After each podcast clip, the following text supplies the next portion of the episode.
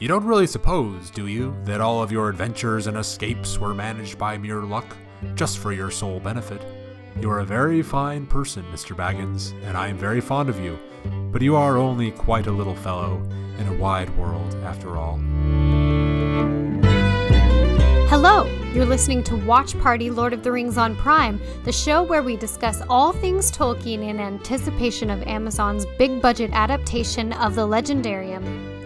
Our Twitter handle is at LOT, LOTR Party, and our email is watchparty at LOTR at gmail.com. If you like what we're doing here, please subscribe, rate us, and share a link on your social media. That helps other people discover our content. Please make welcome my co host, Michael Rowland, aka Bilbo Baggins himself. uh, and with me today is my co host, Jen Gallagher, aka Belladonna Took, my mother. Bilbo! You wee Bilbo, tell us what we're doing today uh, on the my podcast. Mom, my mom always showing up when she's not wanted. Ouch. this week, we're continuing our conversation and review of the 1977 Rankin Bass animated adaptation of The Hobbit. When we finished our last episode, Bilbo had just won the riddling game to escape from the slimy clutches of Gollum and reconnected with Thorin and company on the eastern slopes of the Misty Mountains. But as you'll soon hear, our brave travelers are not quite out of danger for long and soon find themselves in another sticky situation. Uh, well, when Bilbo makes his way out of the cave, he escapes from from Gollum's lair, he regroups with the dwarves and engages in a serious, humble brag about the art of burgling because they're curious, how did you get out? How did you get past the goblins? And he says, oh, well, it's really all about the art of being unobtrusive. And, uh, you know, he, of course, does not tell them about the ring. He lets them think it's all him and his amazing burglaring skills. Uh, but Gandalf senses that Bilbo has not told all, and he says, Quote, Your story, Bilbo, has the ring of truth. Yes, it rings true. You need say no more. Basically, winking at Bilbo. Um, this is an important change from the book. Of course, Gandalf does not know or about the ring at this point, um, but they make this change for a reason. I will. I have a guess why they made this change, but we'll talk about that later. So at this point, knowing that they are not yet safe from the goblins, the group sets out again to try and make distance from the mountains. However, at nightfall, they are beset by goblins riding wargs, which are talking wolves, although we never see them talk. And the goblins riding wargs chase them up into the trees. We get our of, fun theme song again. Yes, yes. 15 birds in five fir trees. 15 birds in five fir trees. Their feathers were fanned in a fiery breeze. Listen to uh, Gandalf. And so they all scurry up the trees to try and get away. Gandalf grabs a pine cone, throws it down, and it seems to explode, which scatters them for, uh, you know, about half a second. But then all the goblins come back and set fire to the tree. So now all the the dwarves and Bilbo and Gandalf they're in these trees that are on fire. Doesn't seem like they have much hope. In that moment, Gandalf raises his hands to the sky, and lo and behold, there's a bunch of eagles that just swoop in and pick them all up and carry them off. The eagles carry them straight to the edge of Mirkwood Forest, uh, Gandalf and the Lord of the Eagles have a brief exchange where Gandalf thanks the Lord of the Eagles, and the Lord of the Eagles says, "Well, I haven't forgotten you. You once healed me from from an arrow." Um, and then the Eagles peace out, and that's the end of the scene. It's even though it's uh, a bit longer in the book, this happens very very quickly in the movie. Mm-hmm. Yeah, it's a very quick exchange, um, and we don't really get in the book. The eagles kind of take care of them for a little bit. They feed them. It's hospitality, even though it's like rough hospitality and uh, we kind of get a glimpse into the Eagles' world a bit, which is it's just really interesting. They're interesting characters, but um, but they they definitely cut this scene pretty short. Uh, in the in the book, it's also much more of a to do. They're they're in the trees. They're panicked. What are we gonna do? They're taunting them down below, the wargs and the goblins and all that all that stuff. Uh, it's, yeah, it's pretty quick. A, there's a it actually starts with there's a meeting of the wargs you know they, they hear the howl of the wolves and so then they all scurry up in the trees and, and the wargs come and it's just the wargs just the wolves no, no no goblins yet and they smell something's wrong so they're sniffing around and and then they actually are having a warg meeting so that's why all the wargs were there it was by chance they have like i don't know their annual board meeting or something in this clearing and um and then then the goblins who then the goblins show up. So there's this whole other pretense in the book about you know how the wargs and the goblins meet up. Uh, they do away with all that. They make it really simple. Goblins and wargs show up ready to to murder. You know they've been tracking you. We found you. We're going to kill you. And I actually like that change. It simplifies it. I don't think that the all the other stuff, although it's fun to read in the books, I don't think it does a lot. I don't think it was necessary to depict it. So I think that was a change that kind of simplified it, and it made a lot of sense. Yeah, makes a lot of sense. And um, the Eagles are they're significant and they're not. Like they they're important that, that they yeah they rescue them and they they always show up just at the last second uh, throughout the series. But um, the Eagles, as we know, they kind of answer to no one. Like they don't they're not real involved in the in the comings and goings of Middle Earth. They only appear when it's totally when they see fit. Um, so I think this kind of worked, you know, just a quick like, okay, we rescued you, we did our duty, you know, to repay Gandalf. We really only care about Gandalf, and then they they fly away and do their thing. Yeah. Um, which brings us to the next chapter, the next scene, which is uh, well, flies befo- and before we do that, I want to give you my theory about Oh, go ahead. Yes. Gandalf and his wink to Bilbo. So, as I mentioned in the book, Gandalf didn't know about the ring, you know, and he certainly had no concept at that moment that it was the ring of power or anything like that. Um, right. You know, he he discovers it with the rest of the dwarves when Bilbo fills him in. I think they changed it because this movie was released in 1977, so this is after the Lord of the Rings was released in the 50s. Um, so ah. everybody who's watching this now knows about the Lord of the Rings. They know what the ring is, that it's the one ring. Um, and so I think when adapting it, they wanted to do more to connect The Hobbit to the Lord of the Rings, do a wink and a nod, and to try and tie it together. I don't think they needed to do that, but they wanted to acknowledge the fact that the ring was a more significant artifact. Um, whereas in the original Hobbit, there's there's no reason to think that the ring is going to become this central plot device in future books. So I, I think that because of the timing of when this was released, you know, so long after the Lord of the Rings was already had been released and was famous, they wanted to connect the viewer to this plot line from the Lord of the Rings books that they would be aware of. Yeah, that makes total sense. And I know that after, you know, after The Lord of the Rings was written and as Tolkien was thinking about all this, he went back and changed some things from from The Hobbit, from his original script. Um, just in lieu of the fact that, oh, this ring actually plays such a significant role, I'm going to change a couple things. Um, and so, yeah, I think I think that makes sense that they would want to highlight um, that Gandalf knows something. Yep, yep. All right, so wh- where are the dwarves going now? So the dwarves end up at the edge of Mirkwood, and Gandalf tells them to follow the path and not to stray, or they will never make it out of Mirkwood. So don't stray off the path. Um, and then Gandalf leaves the group saying he has pressing business in the south. We don't know what this is. Um, the dwarves beg him to stay, but Gandalf assures them, I am sending Mr. Baggins with you. That should be like, enough. oh, and the great. yeah, and the dwarves are like, "What, Bilbo?" Well, even Bilbo's skeptical. Bilbo's like, "What? Yeah, what? I'm not a, I'm not a wizard." Um, but Gandalf, you know, is is expressing confident, his full confidence in Bilbo. We get more of the greatest adventure motif, you know, uh, song in the background, and Gandalf gives Bilbo a um, some paper to log the rest of his journey. And this is a funny line from the movie that's definitely not in the books. He wants to give him a log so that he may study it and point out your missteps um, afterwards, which I thought was just like a really funny change. I don't really, I think it's totally unnecessary. I don't really understand this change at all. Um, But it is still consistent with Gandalf's, you know, sort of witty, witty sense of humor. Really sense of humor, perhaps. Um, but we get, you know, another far out tune as the hobbits make their way through Mirkwood. Uh, so they're they're kind of they're wandering through this creepy forest, and they're they're a little disoriented in the in the film. So Bilbo climbs to the top of a tree to get oriented and wonders. Um, he sees this beautiful scene of the tops of the trees and butterflies flying all around, and he wonders to himself, like, "Do I even want to see my hobbit hole again?" Um, because the sight of these butterflies and, and the view is so lovely.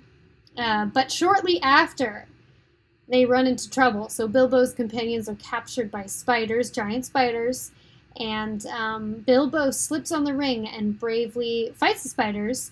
And he rescues the dwarves and this is where i think we see a turn like some kind of switch really flips in bilbo and he tells the dwarves to run on ahead while he fights off the spiders. So he slips on the ring and he's fighting off the spiders with sting.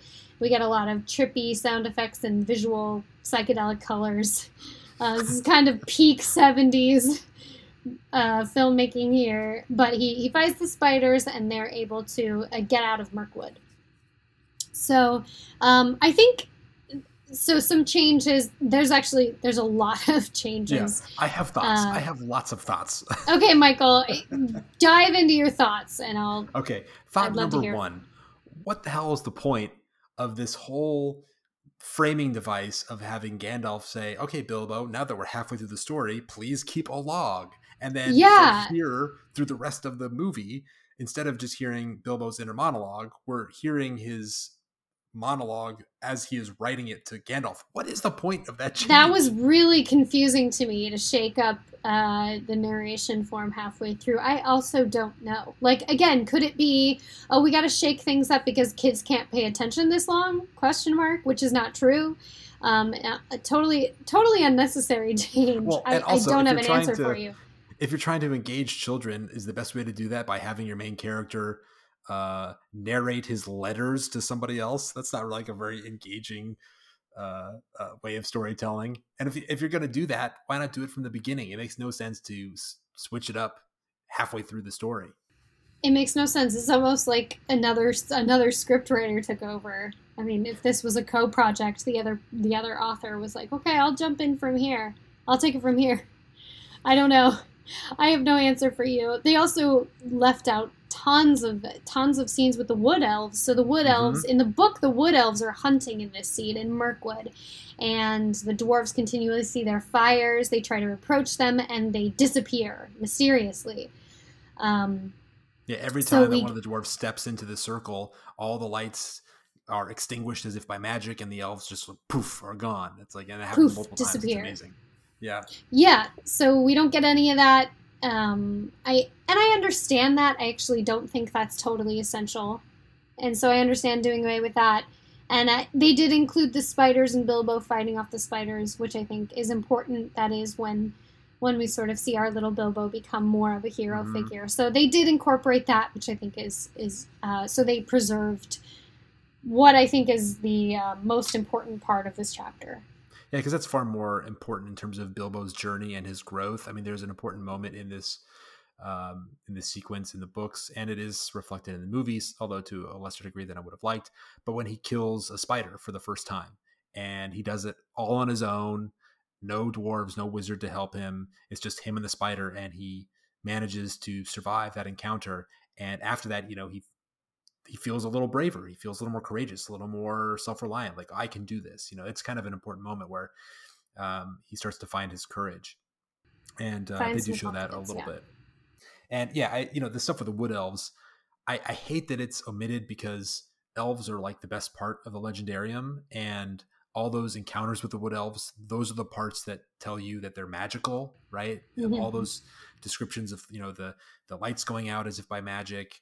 Um, uh, Thorin and uh, Bilbo like w- they get struck dumb and they're like asleep, you know, uh, because they entered the magic of the elves knocks them out. Right. Um, you know, that's how you know that the elves are magical, but that's really not that critical to Bilbo's story and his journey. So even though I hate losing that because I love the elves, um, I think you're probably right. It is something that didn't hurt too much to lose. Although I think they originally scripted a scene uh, with, with that stuff in there and then cut it at the last minute. Really? Yeah. So if you if you watch it closely, so when the dwarves are running from the spiders, Bilbo says, you know, go back to the wood elves clearing or something like that. I mean, he refers to the the wood elves as if they had encountered them before, but of course in the movie they hadn't. So I think that they had actually scripted those scenes and then cut them, but then didn't change the later scenes to remove the reference.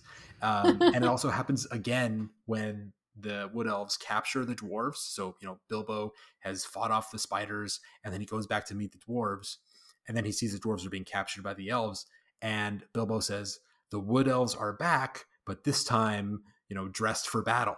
So again, the way he says that, he- it indicates that he had seen them earlier, had an encounter with them earlier, but they cut that scene. So this is actually the first time we're seeing the elves, even though Bilbo was acting like they'd encountered them earlier. So I, I think they had a Right. scripted. And in the book, it's it's important to have them because when they're brought to the Elf King, they're captured by the elves. and They're brought to the Elf King. The Elf King's like, "Why are you harassing my my elves in the book?" And they're like, "We weren't harassing them, but we don't.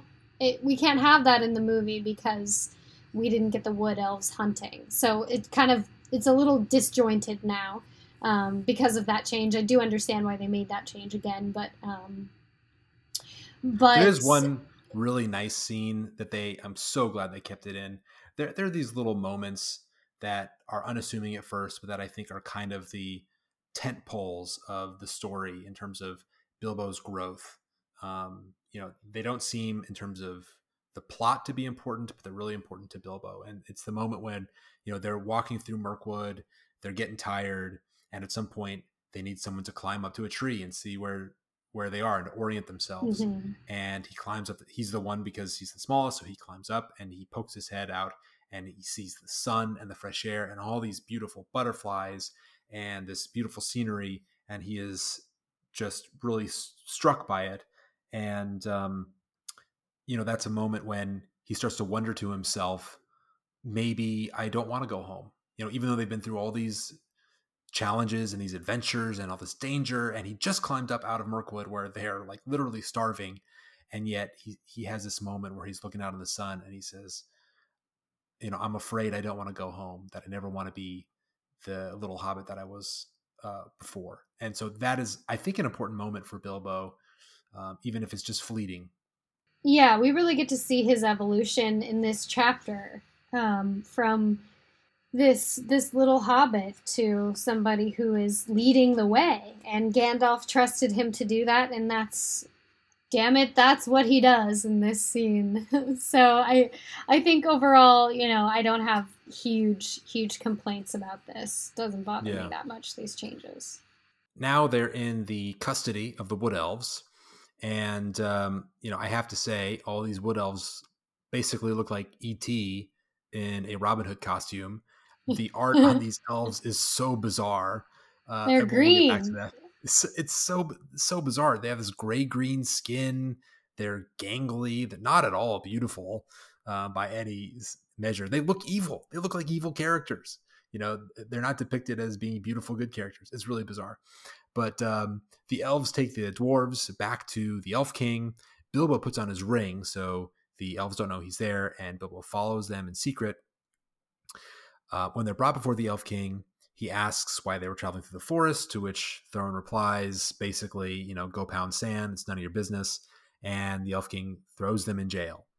Um, and bilbo reflects on himself oh this is absurd there's enough treasure in the mountain for everyone why can't we trust the elves they'd be valuable allies? But of course that's not the way thorin thinks about things. Uh, he's a little more proud doesn't trust the elves at all so he does not reveal anything about their mission now bilbo who's still wearing the ring roams the palace for weeks searching for an escape he finally discovers that a river is flowing under the caves which the elves use to deliver barrels of wine from the men from long lake now apparently the elves uh, are real lushes. They like to throw them back, and the guards get totally sauced, pass out.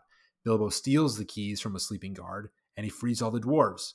Um, we don't see it, but we know that he stuffs them in uh, empty wine barrels, and they float away down the river while Bilbo is riding on top of the barrels. So he's the barrel rider, and actually, um, in the the chap name of the chapter in the book is "Barrels Out of Bond."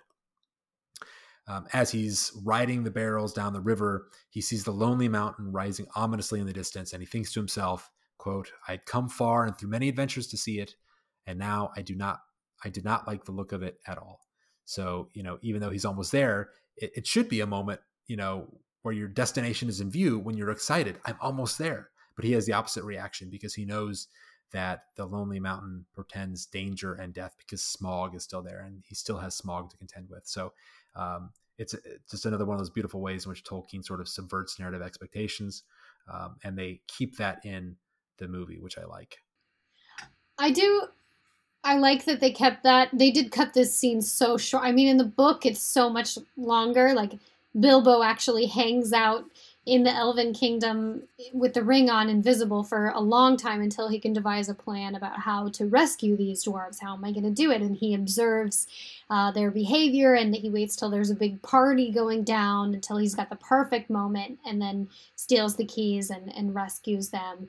Uh, but this takes a lot of time. And we also, I really miss the, the exchange with the all the elves in the you know down drinking together and, and talking and conversing um, so they this is a pretty quick scene in the movie and uh, they basically just wanted to get get the show on the road and get them out of there.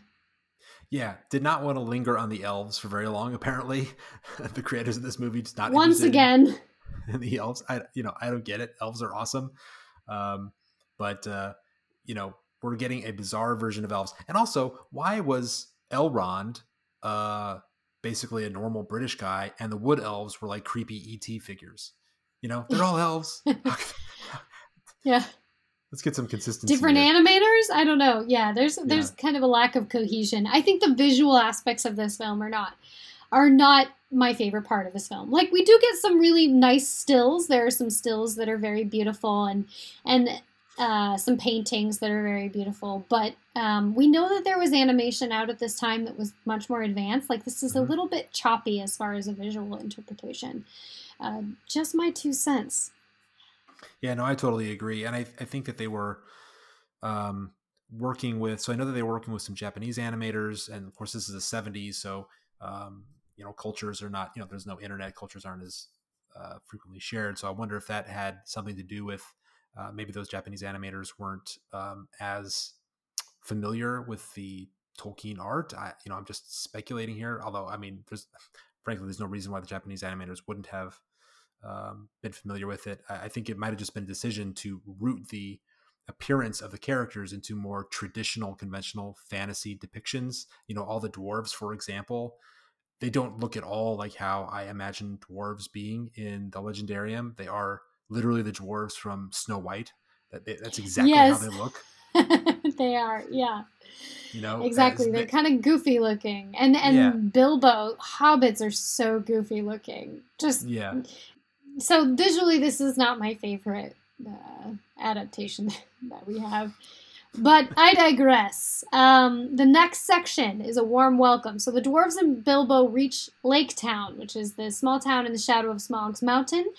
Thorin uh, is released from the barrel and immediately introduces himself, and the men of Lake Town sing a welcome song, um, which the welcome song is actually a an old fable that they've been singing, which foretold the return of the king under the mountain. So they think that this return has been long foretold, the return of the dwarves. And um, Dale, who is the archer protector of the town, wishes them well on their quest to slay the dragon in the town square.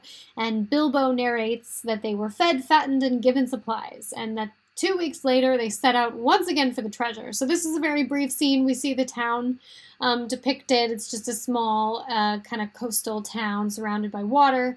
Uh, very basic medieval structure and um, that's that's pretty much it for this scene before they're sent on their merry way to get uh, to the mountain. Yeah about 30 seconds is all we get of lake town. Uh, they, they don't want to tell us much about bard before um, his starring role later in the film.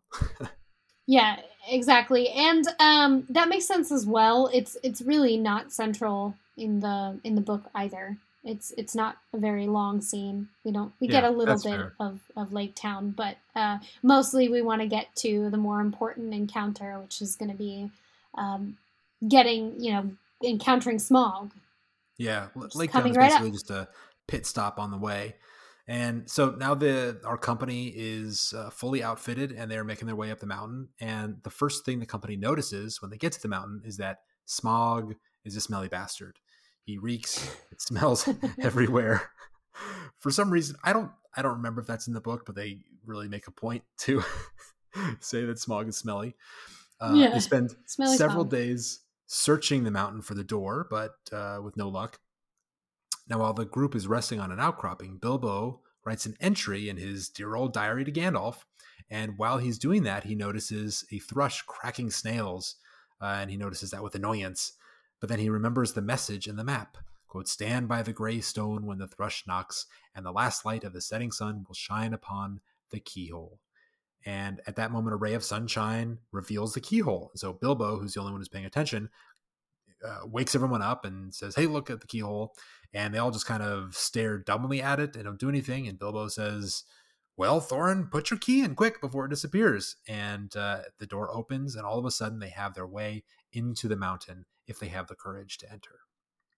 I think this is a really significant scene and portion of the book in that we really see Bilbo's investment in this journey. Like, this isn't even his quest initially. You know what I mean? He's just along for the ride. He's kind of been he's kind of been thrust into this thing, but he's paying attention closely. We see that here, and he is the very reason that they're able to even get into the mountain to reclaim their treasure. So, another pivotal moment in Bilbo's journey, and Yeah, he is really becoming telling the leader. he He's has becoming become the leader at this point. he's become the leader. He's become the hero of this tale that he was always meant to be. Yeah, because all the other dwarves are, you know, they don't figure out where the keyhole is. They're not paying attention, and um, you know, honestly, I, I I don't love even in the book how um, hapless and foolish the dwarves oftentimes are depicted. Um, they really are kind of, um, I don't know, useless characters a lot of times. but you know, the purpose of that is to serve the narrative function of showing Bilbo's growth you know as it starts out he is in he is uh, just the follower but then he as he grows in, in courage and bravery and confidence um, his cleverness comes out and he ends up becoming someone that all the dwarves look to to put together a plan uh, to get them out of a jam or to get them to the next spot. And um, you know this is just a small example of that but it is an important example because if they couldn't get into the mountain they wouldn't be able to find Smaug at all All right. Well, once inside the mountain, it's Bilbo's time to shine. So I'm going to talk about the chapter that's called Inside Information. Um, and the scene in the movie is quite exciting, and the chapter in the book is absolutely wonderful. So Bilbo is reluctant to go inside the mountain. His time has come. Um, but none of the dwarves volunteer to help him out. But he's determined. You know, he keeps to his contract, and he's he he goes it alone. And um, his inside voice, his inner monologue, begins to sow doubt in the movie. But thankfully, we get another sweet, sweet taste of our wonderful theme song. To measure the meaning will make you delay. oh i could So just go to sleep to the sound of that song those dulcet tones. Um, but this song kind of spurns him on and encourages him, and his inner voice is urging him uh, to go on, to keep going. Here is where you fight your real battle. Um, his inner voice is, is is his rallying cry. So he encounters this sleeping dragon at last, um, at the end of this this tunnel, who awakens and greets Bilbo um, in a very dark, uh, low, grovelly voice. Well, thief, I smell you. Um, Bilbo has slipped on the ring to avoid the dragon's gaze and responds to the dragon, saying he's only there to observe the dragon and see if he was as great as the tales describe. So, throughout this scene in the movie and the book, Bilbo is flattering this dragon. And the dragon is just absolutely eating it up. The dragon is very proud um, and he's very uh pro- he's very susceptible to flattery. Flattery flattery will get you anywhere with a dragon. Um so bilbo the dragon cannot identify bilbo. He doesn't recognize his smell. And bilbo riddles to the dragon to stall for time. Instead of revealing his identity he will not identify himself. And he's he's riddling uh, very cleverly to the dragon. Uh, but through his riddles, he he makes a slip by mentioning um, barrels, which leads the dragon to guess that he is a man from Lake Town. Getting a little too confident with his uh, cleverness, Bilbo is, you know. Exactly, he gets pretty cocky because he's he's he's spouting off all these clever riddles. You know, I am the I am the barrel rider, all these different things, and um, the dragon guesses Lake Town, which was a pretty fatal error for the men of Lake Town because, as we know, Smaug attacks Lake Town um, subsequently because of this conversation. Um, so Smaug grows angry and shows off his prowess after being um, heckled by Bilbo for a while. And he says, you know, I am strong, my teeth are like swords, my wings are a hurricane. So we know this this dragon is proud, he's he's greedy. Um My best part of his bragging is when he says, "My breath, death." death. Yeah. It's like, all right, we'll take a tic tac then. Like, you know, yeah so this this dragon is um is very very arrogant but his arrogance ultimately leads to his downfall because bilbo is able to observe a weak spot in Smaug's armor um, under his left breast during their ex- exchange. And this is because you know the dragon is kind of showing off his armor and his jewels. And um, throughout this scene you know there's a real indictment on greed and pride and um, the hoarding of gold and uh, bilbo ultimately says you know I, I i i must not detain you any longer and he mentions um, accidentally that he is a burglar, which also enrages Smaug, and he breathes fire on Bilbo, who runs for the exit quickly and manages to snag a gold cup from the treasure hoard. And he arrives outside the tunnel and begs the dwarves to extinguish his backside. extinguish me. Extinguish me! And so the dwarves extinguish him uh, pretty Yes, the comically. Good old Bilbo! Thank you, but I'd appreciate a more pragmatic salute. In other words, extinguish me! End scene. So this this was a good scene So in the good. In the book it is just so chock full of uh, gold literally and figuratively.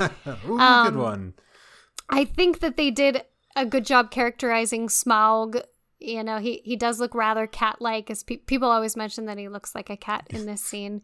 Um, but i think that they they missed a few crucial things but uh, they got the main the main ideas here Yeah, I I love this scene. It's it's one of my so this is probably uh, up there with Riddles in the Dark in terms of the scenes that they did right in this adaptation. It's it's right up there, probably neck and neck.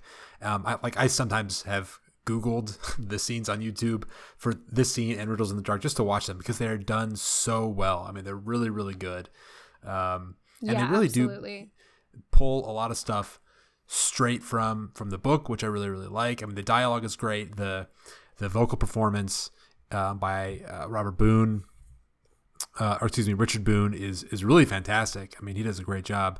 So I, you know, I I just had to interrupt and say I love this scene because um, Smaug is so awesome. Yeah, Smaug is Smaug is awesome, and um, this scene is really a turning point in Bilbo's uh, character. You can see in this, you really get in this scene um, a change in him. He's very quick on his feet. He's his self-image even has changed in the way that he's describing himself to the dragon. You know, he's using he's using very grandiose adjectives to describe himself and uh, he and he also shows shows such bravery i mean this isn't the little uh, swooning hobbit that we met in the beginning.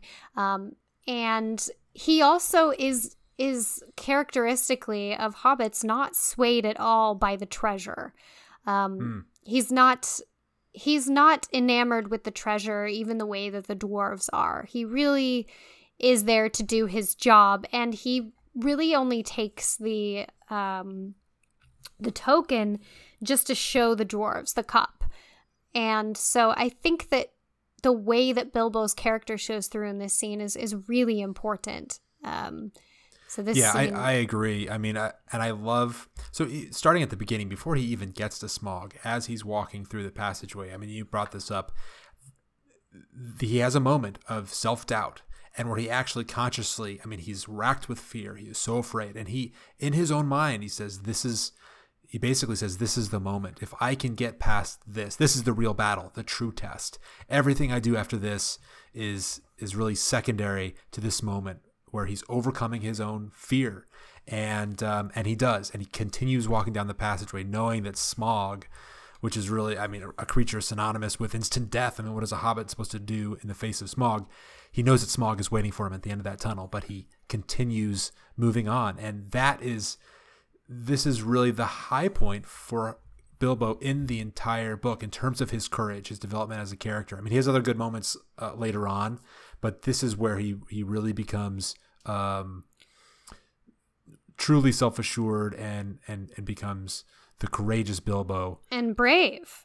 Yep. Yeah, from the book it says it was at this point that Bilbo stopped. Going on from there was the bravest thing he ever did. The tremendous things that happened afterward were as nothing compared to it. He fought the real battle in the tunnel alone before he ever saw the vast danger that lay in wait. And ain't that the truth? We fight the hardest battles alone. Yeah. And also it's always the anticipation is always worse than the actual battle. So I just I love I love that um, description in the book, and I think they did a pretty good job of portraying that in the movie with our Yeah, with our fun little theme song.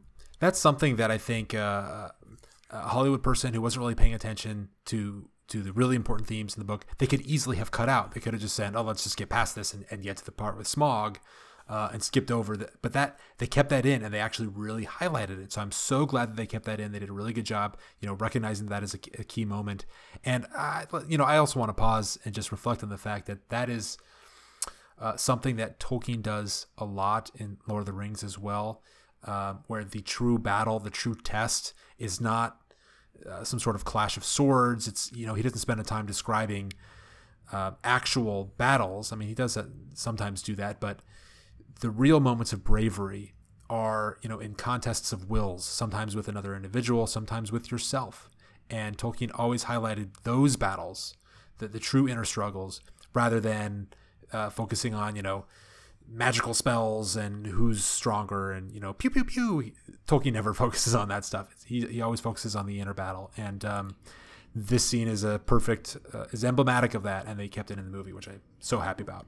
Yeah, uh, that's such a good point, and I love the quote. You know, bravery is not the absence of fear. Like he's still clearly afraid, but goes on, does his duty, um, fights that battle, and so this is yeah, this is a great scene, and I love the way that his riddles have evolved as well. Like we even see the riddling evolve from the scene riddles in the dark with Gollum to now he's in this uh, cave with Smaug, this this giant, intimidating, fierce dragon, and yet he's confident and he's self assured and he's uh, spouting off very clever riddles. You know, Yeah, he's, am- he's way too confident. I mean, you know, I get it, Bilbo. You killed some spiders. Yeah, you helped your boys escape from from the clutches of the Elfin King, but this is a dragon. Maybe, uh, you know, you know, temper your.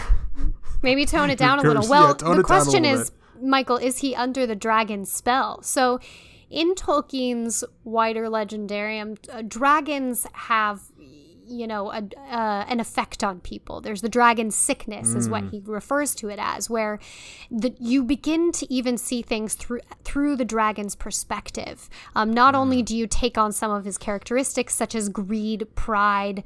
Um, division, things like that.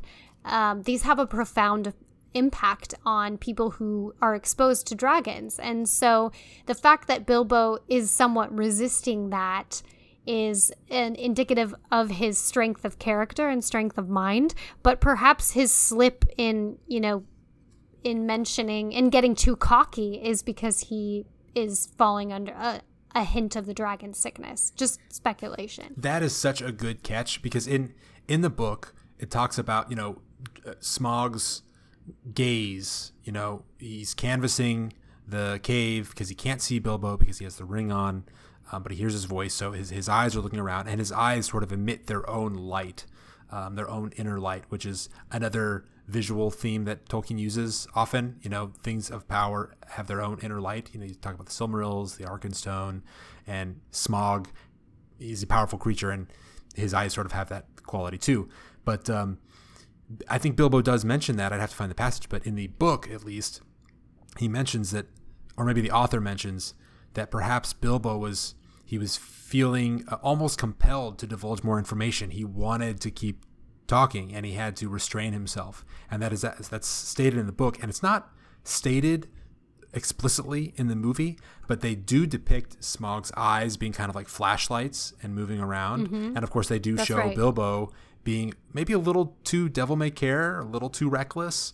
um, you know, having a little bit too much fun with the riddles, and that could, you know, this is a good catch. I didn't think about that, but that could have been uh, in the movie their way of, you know, the way they depicted him being overly confident in doing that. That could have been the effect of the the, the dragon, not not necessarily dragon sickness, but Smaug's power over people and the way he compels people. And so that's a really good catch, and I, I hadn't thought of that, but I think that could be the case. Right. And we know that um, the dwarves, we see them later, that they're a lot more um, treasure obsessed than Bilbo ever is. Bilbo, Oh, really, right. even as he, ev- throughout this scene and earlier, throughout the whole book, even, he's saying, I have no use for riches and gold. Like, he, it's clear that Bilbo values the small comforts of life so much more than hoarded treasure. And that's what one of the primary things that I think makes him so um, compelling as a hero. And in fact, that plays into the larger uh, Lord of the Rings story when we get Frodo is chosen as the ring bearer because Gandalf and, and the and the council know that this this ring will not be able to exert the same power. Like hobbits are not as um, they're not as susceptible for whatever reason to They're um, hardy, greed and steadfast. power Yeah. and corruption, um, which makes them really remarkable. So, can we talk for a second about the design choices for Smaug? How they drew him? I mean, he's a cat. He's a giant feline. Yeah, he is very cat-like. I mean, I, and I got to tell you, I, I love it. So, I mean, when I was a kid and I, I saw this, I, I totally bought it. I did not blink an eye. I didn't think for a second that dragons are supposed to be scaly and lizard-like. I just thought this is how dragons are in Tolkien's Legendarium. And they I have thought whiskers. It was, yeah, they, yeah, they have whiskers. They have nice little scratching posts in the corner. You know, Yeah. uh, they're eating they're eating fancy feasts. I mean, Smaug is clearly a fancy cat. He's lying on a litter box filled with gold. Um, yeah, he's But- not really. We don't get like the charming, slick, scaly dragon that you picture from the from the book. He's Smaug is also clever and somewhat charming, you know, uh, and highly intelligent, and and I think that is a bit of a difference here. Right. Yeah. In the book, it's you know sort of subliminal, but you know there is a connection to the sort of snake in the Garden of Eden type of thing. I mean, obviously, Tolkien is a, a devout Catholic, and I don't think he's explicitly referencing the Garden of Eden story and the the, the charming snake, you know, who is the the devil that's uh, obviously um, perverting and manipulating Adam and Eve, but he does so because he's very manipulative and charming and powerful.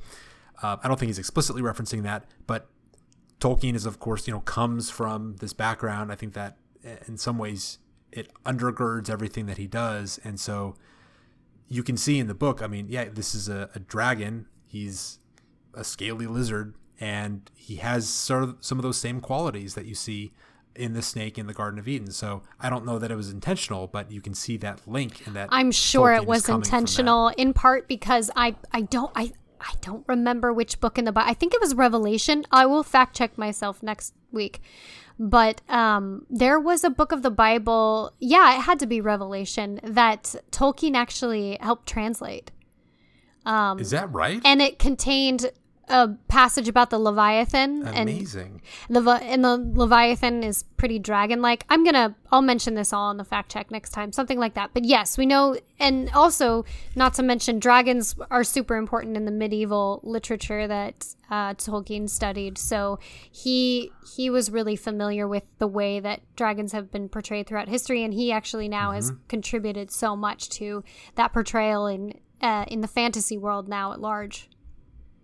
That's that's awesome. That's fascinating stuff. But you know, here Rankin Bass putting their own stamp on it, their own contribution. Dragons uh, are Meow. cats with mohawks. I mean, so when Smaug flies around, that mohawk is flowing in the wind. I mean, Yeah, he's kind of silly looking. He's not really scary. Like in the book, it in the book he's he's kind of he's slick and also he's supposed to be scary. He's intimidating. I th- I th- okay. When I was a kid, I thought this Smaug was scary. I yeah, did not want to. That's fair.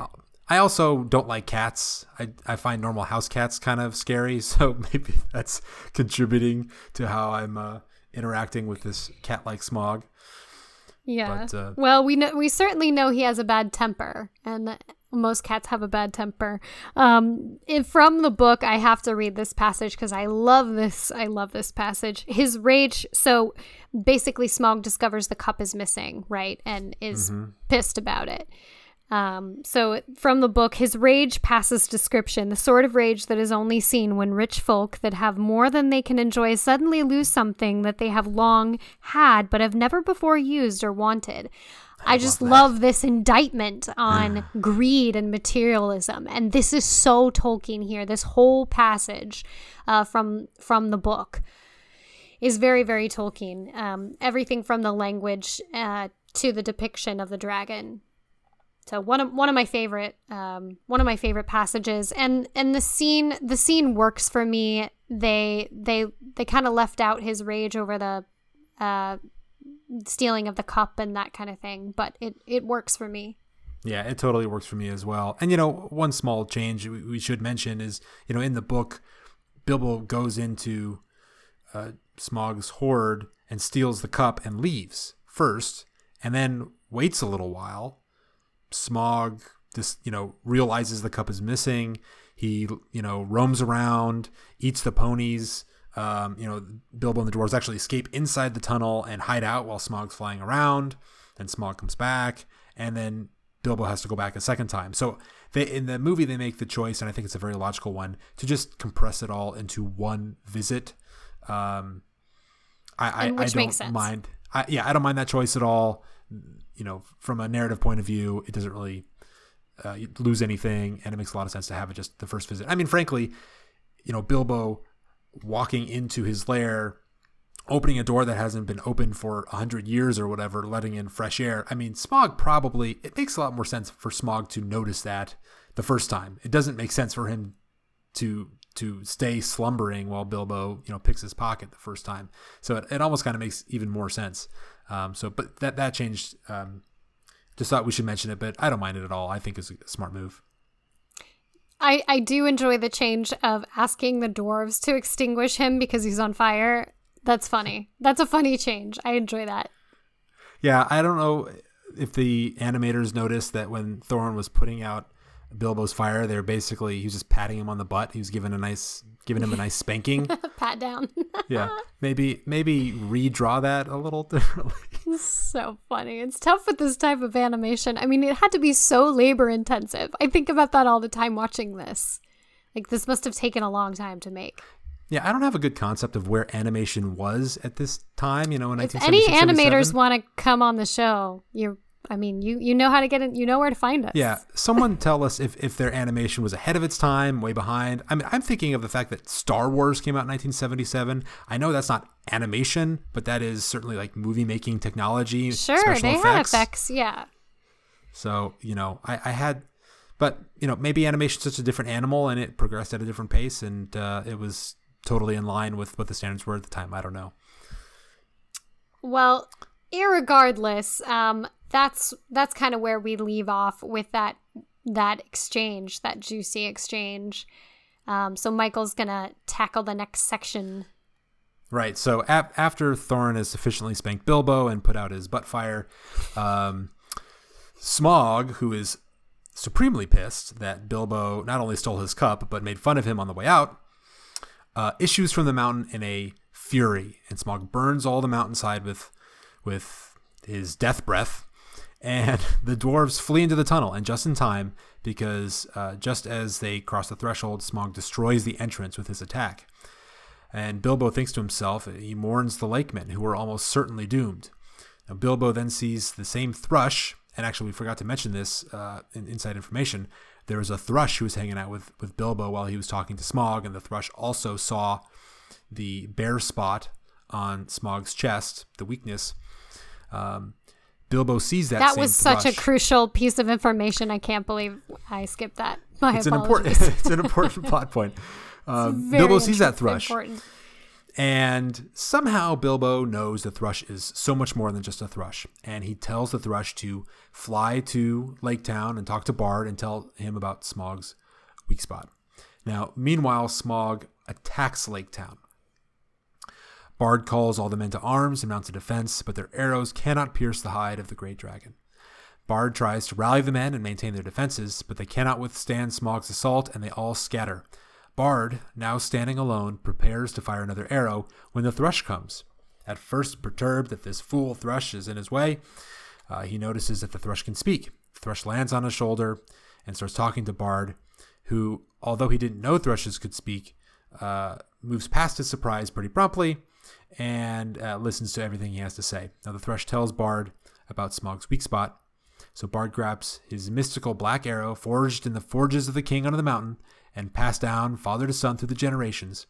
This mystical arrow, combined with Bard's true aim, uh, results in Smaug being slain. And Smaug falls into the lake.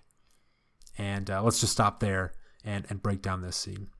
What I love about this is it's the war, the battle of the elements. So we're getting back to really fundamental elements here. It's fire and water. And how often do we see this theme throughout literature, everywhere, really? Um, but it's it's you know Smaug fire bearing down on these on these um, poor this poor town and trying to drive them you know from their homes into the lake, but he's overconfident and the the heroism of of one brave soul combined with uh, this thrush, this ancient thrush from old times, this bird uh, who carries a message, saves the town. Um, and I, I just actually love this scene. I think it's it's so great. I do as well, and I, you know, I do miss the the backstory about the thrush which is included in the book, but which they couldn't include in the movie. And you know, I understand why they couldn't include it in the movie. It's not the type of thing that lends itself to visual depiction. But in the book, we learn that this thrush is of a race of ancient thrushes that could speak to men, and actually, the men of Lake Town learned to speak to the thrushes. So I, I, don't think it's that the thrushes speak English or you know the or common tongue. Um, it, it's just that they, they have their own language, and the men of Lake Town and the Thrushes, having grown together over the years, have learned to understand each other. But that is all kind of ancient history, and the men of Lake Town, I think, don't remember that they that they can understand. Um, but nonetheless, that's the explanation for why when the Thrush goes and talks to Bard, Bard can understand. Um, you know this ancient language of the thrushes and, and why the thrushes can speak in the first place. We don't get any of that backstory. It's all just kind of like oh the thrush talks and somehow bilbo knows the thrush can talk. Um, and and we're just supposed right. to I mean, that. I kind of wish, to be honest, at some point, I kind of wish they would have just had, like, just have a character from what their time in Lake Town say, you know, explain, like, hey, there's a pro, there was a prophecy that prophesied the return of the king under the mountain, because they do sing about that, and they included that.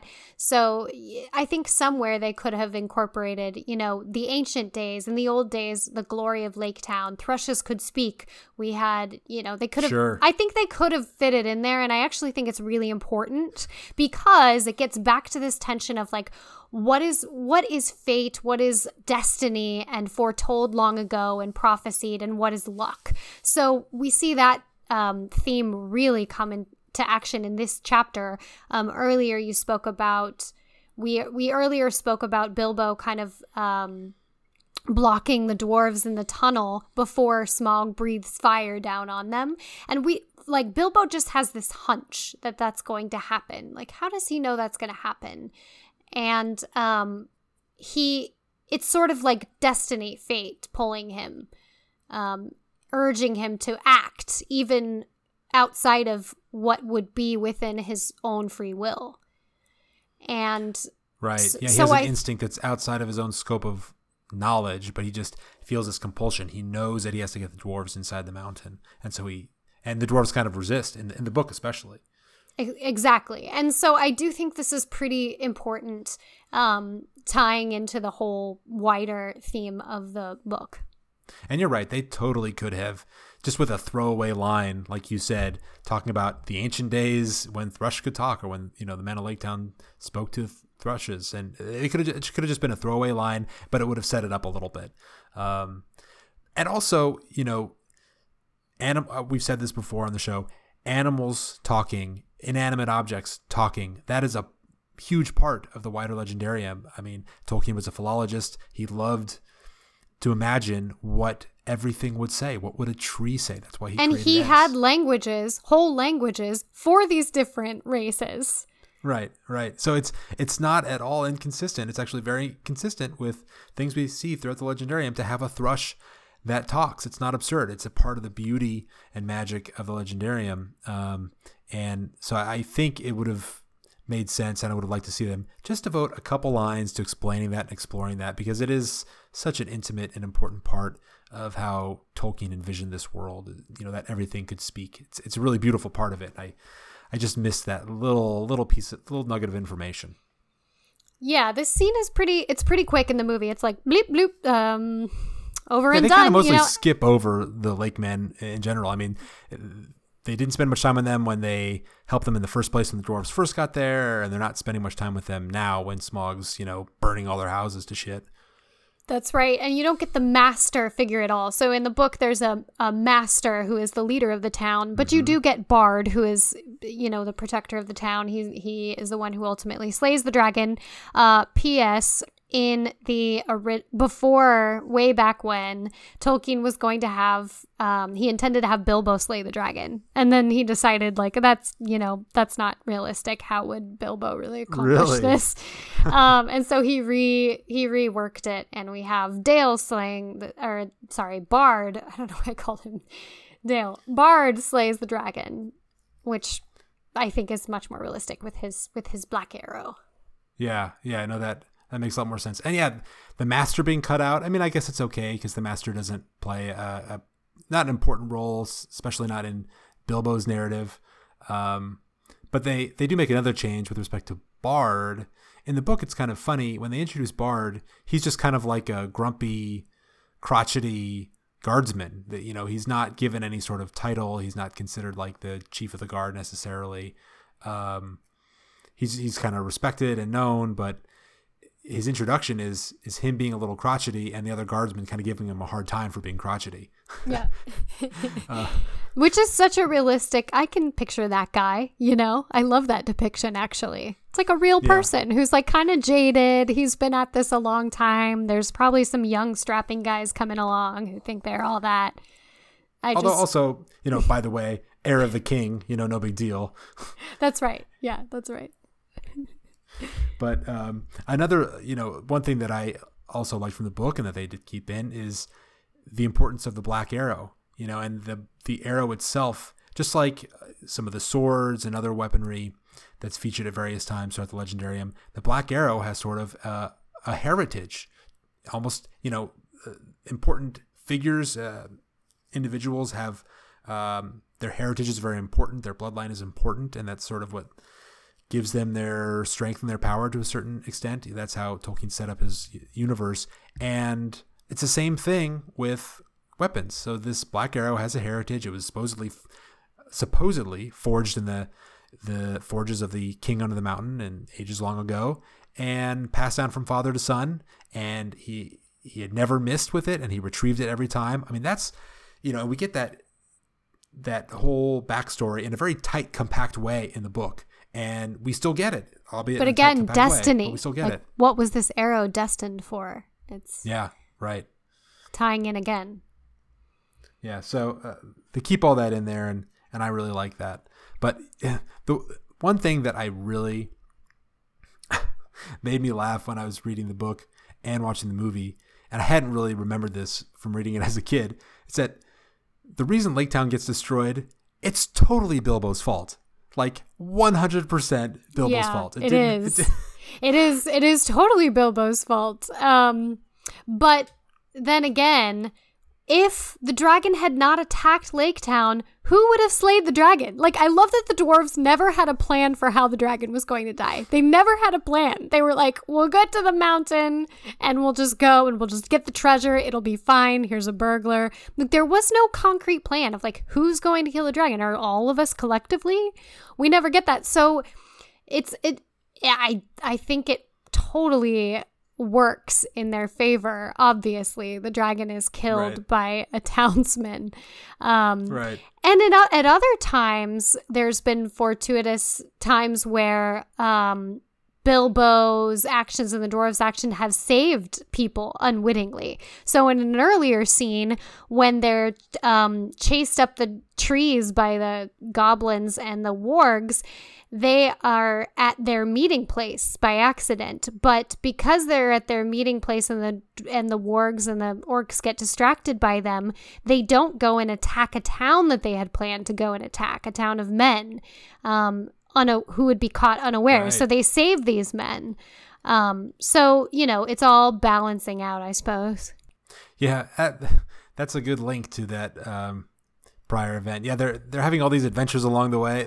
They're having kind of a Forrest Gump experience, right, where they're just traversing through Middle Earth, um, having all these little adventures and somehow affecting the larger uh, narrative and happenings all throughout the world. But you know, they don't really realize the impact they're happen they're having. You know, as they go. exactly. Yeah. But yeah, so you know, Bilbo, there's it was not necessarily a foregone conclusion that Smaug would think that this company of dwarves uh, and this person he was talking to, who he knew was not a dwarf, it's not a foregone conclusion that he would have thought it was from the Lake Men. You know, he knew it was dwarves. Hobbit was not a scent that he'd ever smelled before. In fact, that was kind of why Gandalf, or one of the reasons why Gandalf chose him for this mission, is that, well, you know, if you're going to go on a mission of secrecy, uh, Smaug is definitely going to be able to smell you dwarves and hear you dwarves. You're going to need someone a little more stealthy and whose scent he won't recognize. And so that's kind of why a hobbit was involved in this adventure in the first place. And so Smaug is trying to suss out who is this guy that I'm talking to? Where did he come from? And the only clue he gets is from Bilbo's overconfident ramblings, which we talked about earlier, where he kind of lets slip Barrel Rider and Smaug to himself realizes you are a lake man. And in the book, it's it's more of an inner monologue, an inner realization by Smaug, but in the movie, he says it out loud. And um, you know, he says, "Oh, you know, you're from."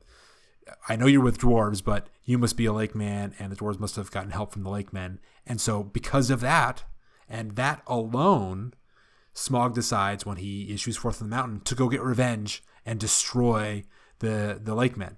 And so it's really Bilbo's fault. I mean, who knows? Maybe Smaug would have just you know decided to go burn them to the ground anyway.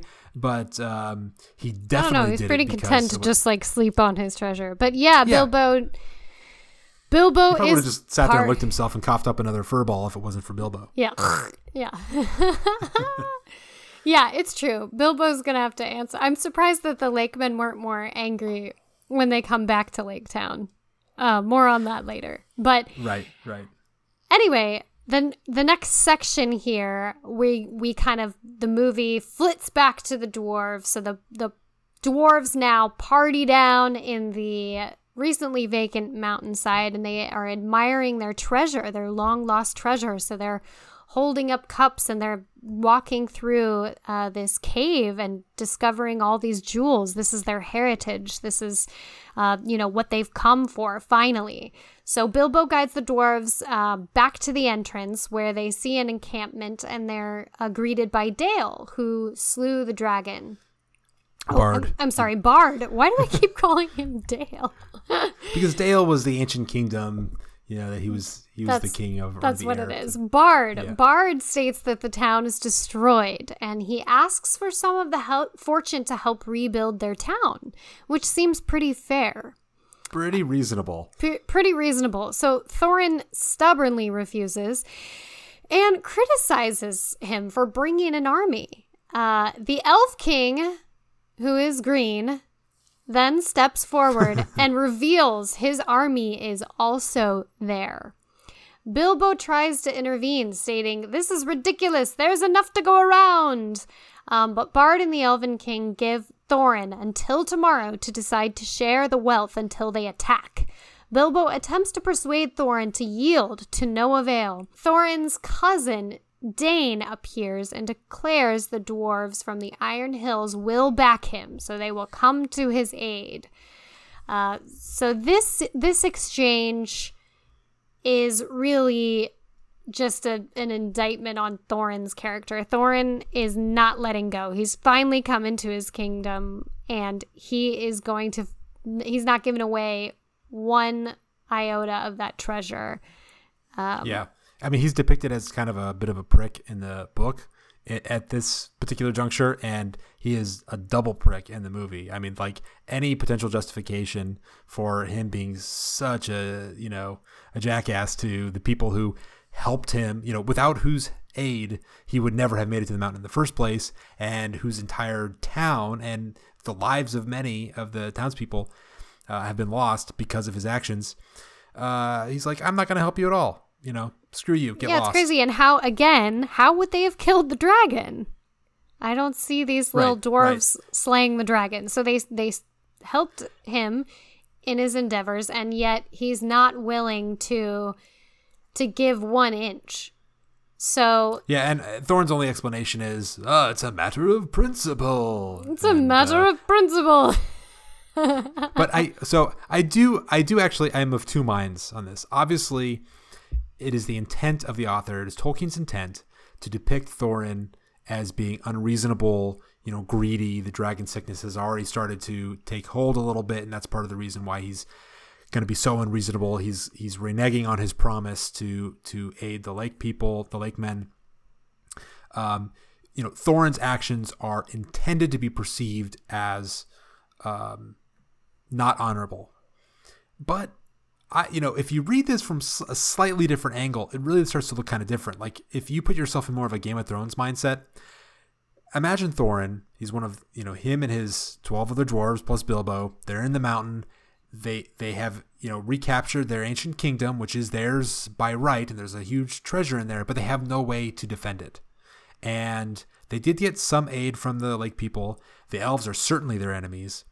Um, and the next thing that they know, there are two armies at their doorstep and demanding, you know, the lake people are are demanding uh, aid or they're requesting aid, but while brandishing a sword. And the elves really have no reason to be there, but they're also there in full armor, you know, fully armored and ready to bat for battle. It does totally make sense in the book. Thorin says, you know, come back and you know put your sword away and come back which is actually in the book a totally reasonable request. Yeah, okay, I'll talk to you, but you know, get your armies off my doorstep, uh, and don't come here with you know the cloud of this threat hanging over you and hanging over me. I will treat with you, but not at sword point, which is actually a very sensible and reasonable request. It's actually also a strategically sound maneuver because he's biding time for his cousin Dain to come so they can reinforce the mountain and then be in a better uh, point in terms of uh, have more leverage and more strength in negotiations, so they can they can dole out aid out of um, not out of necessity or out of fear, but because they actually want to. Um, but Tolkien kind of skips over that whole strategic part of it and, and just acts like Thorin is supposed to understand that Bard is an honorable person, and the fact that he's he's brought his armies to Thorin's doorstep is not a hostile act. Um, Well, it's a classic. I, I like this scene a lot because it's the classic conflict of interests and sovereign nations always battling it out for their best interests and their resources. Tale as old as time, really. Yeah, yeah. So Political. you know, I yeah, and um, so I think Thorin actually probably made the right move in the first instance by telling him to hey back off and, and come back and then I'll help you because he he's in a totally weak position. He never could have defended the mountain, not really, and um, his uh, the entire treasure, the Arkenstone, which isn't in the movie but which, which is in the books.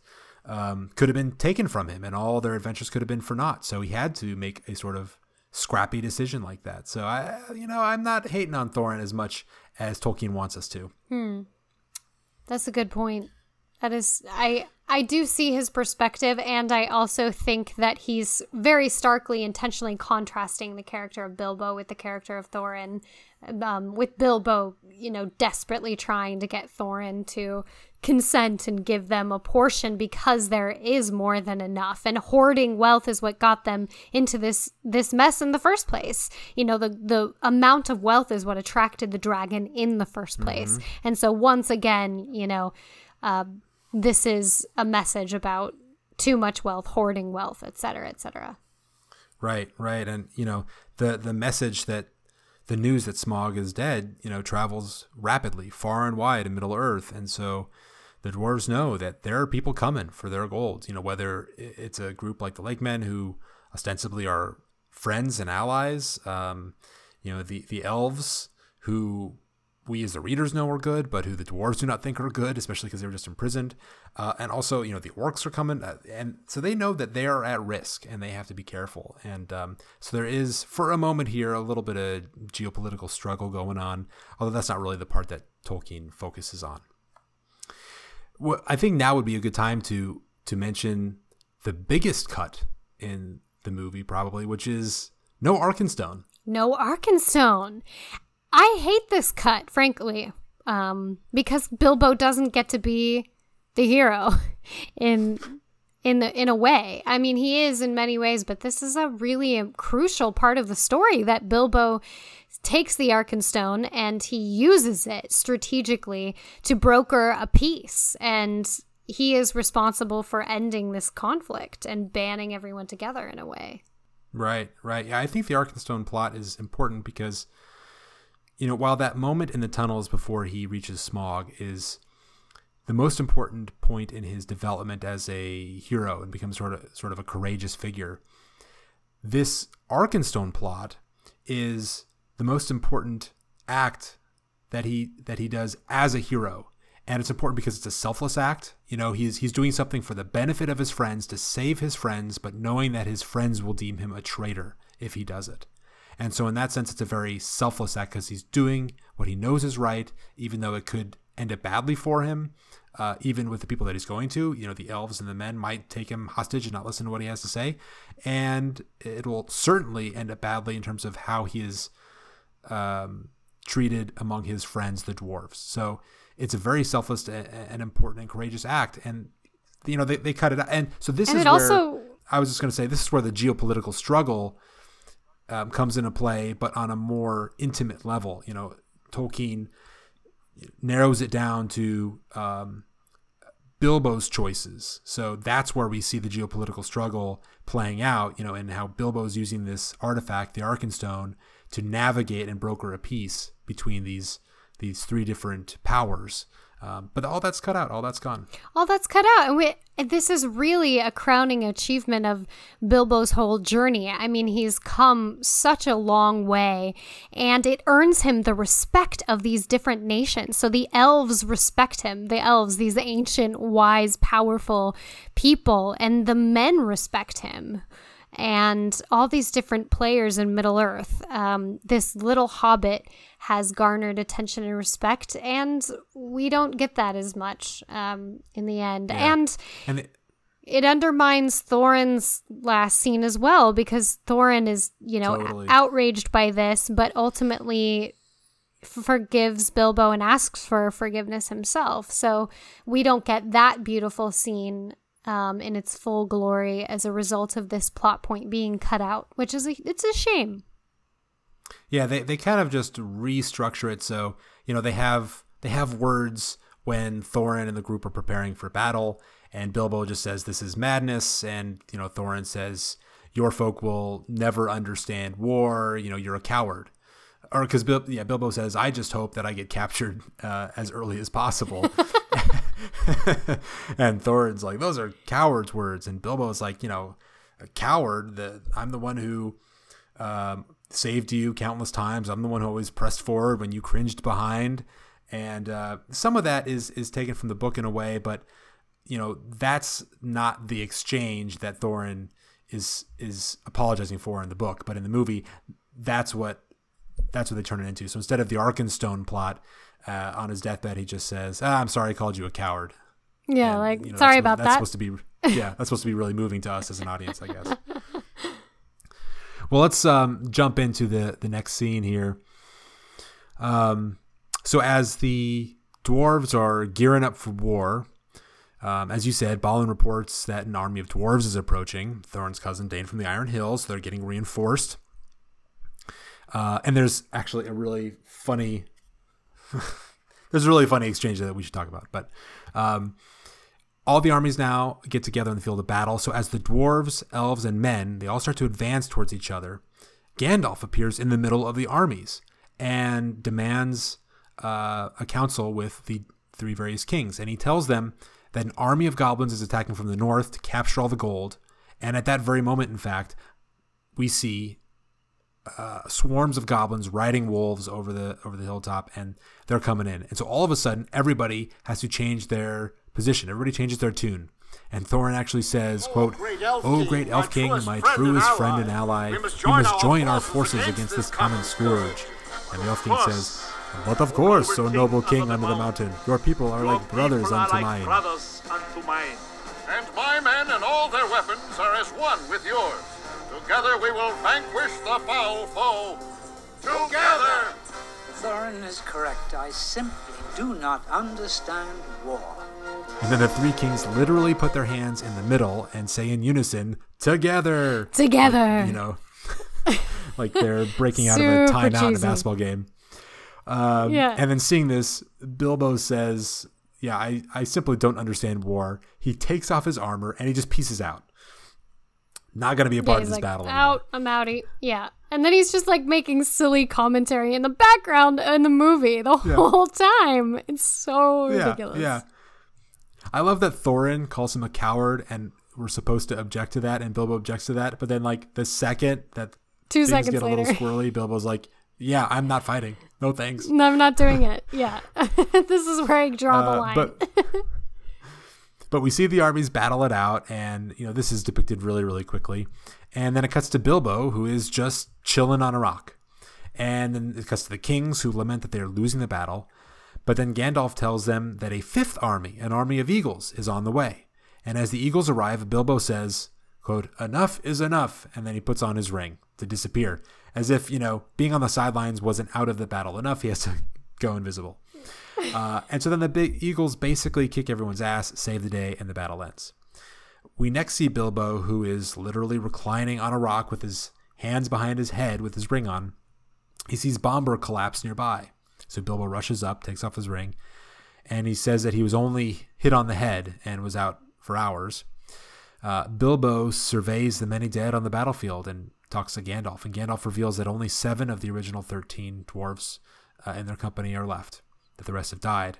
And then he takes him to Thorin on his deathbed, and Thorin apologizes for calling him a coward.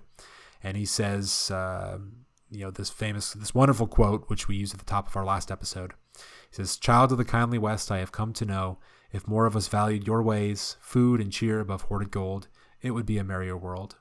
But sad or merry, I must leave it now. Farewell. I love that And that passage. is- Yeah, it's a really nice ending, and they they tweak it only so slightly from the book. It's it's almost word for word, and it's really beautiful. Yeah, I mean, this scene is really actually so comical in the movie. It's not very comical in the book. It's warfare. um, Right. once again, I think that they wanted to, they were thinking children's movie, children's movie. Let's make this funny and lighthearted, which I think I, I don't know. I tend to think the closer to the book, the better, but I understand why they took that tone instead of like, re- it's hard to depict a real battle scene, first of all. Um, so I do think it's absurd and comical. They went a little too far with Bilbo being like just sitting on a rock and being obstinate. um, but I do understand why they why they made the changes they did. Yeah, I mean, I you know, I think they went a little bit too far with the jokes. It almost feels like the um, whoever wrote the teleplay was kind of going out of their way to satirize some of the subtly silly elements in the the plot. I mean, because it is kind of funny that all these these three armies, dwarves, elves, and men, who are enemies on the battlefield, that they just immediately ally up once they see goblins. And of course, like in, in the context of the legendarium, it makes sense because orcs are just everyone knows that orcs goblins are just bad. They're the bad guys. They're always the bad guys. You know, so there's no way that the three of them could not ally. But it is it is a little funny, and it almost feels like they satirize it by just these lines where they're really like buttering each other's bread. You know, Thorin's like, you know, um, telling the Elven King, "Oh, you know, my Elven King brother," and then the Elven King's like, uh, "Your people are like brothers unto mine." You know, that's a little that's a little bit much. You're landing on awfully thick. Yeah, and they also have historically some tension. Like there were different times they've been allies and different times they've been um, on the same side, but many more often than not, there's a little bit of a tension between the two. So it, it's definitely Yeah. cheesy. It's definitely over the top. Um, but it does accomplish what it needs to accomplish. There were five armies. They fought a battle. Uh, the eagle saved the day, which leads us to uh, the return journey. Yeah, and I, yeah, and I, I think before we get there, I, I, I think it is important to point out that I don't think this part of the movie or in the this part of the books, you know, which is the chapter title "The Clouds Burst," it's really like one of the less uh, important chapters. It's not. It's not important. It's not really an important part of Bilbo's journey because in the book, it is true that he is taken out of the battle pretty early. Um, he gets hit on the head by a rock or something, and he is knocked unconscious. So it is true that he, he's not a part of the battle. So it's not really an important part of his story. It happens uh, on the periphery, and then you know, and then he wakes up, and then he has an important moment with Thorin. But he's not a part of the battle.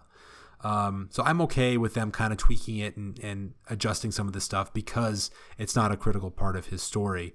Uh, you know, I, I do regret that they made him again more of a coward, you know, because in the book, he at least fought. He intended to fight and stand behind his friends. Right. He is Um, brave, and especially by this point, he's our brave hero figure. He has evolved. He's undergone such a transformation. Right. So, you know, he would have fought to the death in the books, but, you know, he kind of gets lucky, gets knocked out, and then he's out of the battle. I think someone falls on top of him, and so he's covered and sort of shielded from the rest of the battle. Um, but here in the movie, he's literally just like, nope, not doing it, not fighting. Yeah, and commenting the whole time. but Yeah, he can just he's just kind of a spectator while people are fighting to the death. and then he he and then he when he's discovered by Bombur, Bombur comes up, he's wounded, he falls wounded next to Bilbo, and so Bilbo comes up and says, "Are you okay?" And Bombur says, "I'm alive. You?" And Bilbo says, "Oh, just a knock on the head. I was out for hours." But we know in the movie that he wasn't actually out for hours. He's totally lying to his friend He's who's lying, like yeah. potentially on his deathbed to cover his ass. Yeah, tis a silly, tis a silly scene. Very silly. Yeah. Like, Uh, probably, I feel like they got a little lazy. They were like, okay, this movie's getting too long, runtime. Like, let's chop chop, let's cut. cut and and Right, that's why you know they cut out a lot in the return journey. I mean, we. We Mm-hmm. didn't even get Rivendell. No Rivendell on the way home. That's was cut out entirely, which I missed a lot actually. Right. Um, right. So Gandalf and Bilbo make their way back to Hobbiton in the film. Um, it's just Gandalf and Bilbo, and Gandalf observes how little treasure Bilbo's taken back with him. It's all my pony could carry, and it's more than I'll ever need, Bilbo stated. He will keep the ring as a souvenir. He intends to keep it on his mantelpiece. Uh, Gandalf and Bilbo discuss prophecies, which Bilbo scoffs at. Gandalf rebukes him while they're walking. You don't really suppose all your adventures and escapes were managed by mere luck? You are a very fine person, and I'm very fond of you, but you are only quite a little fellow in a very wide world.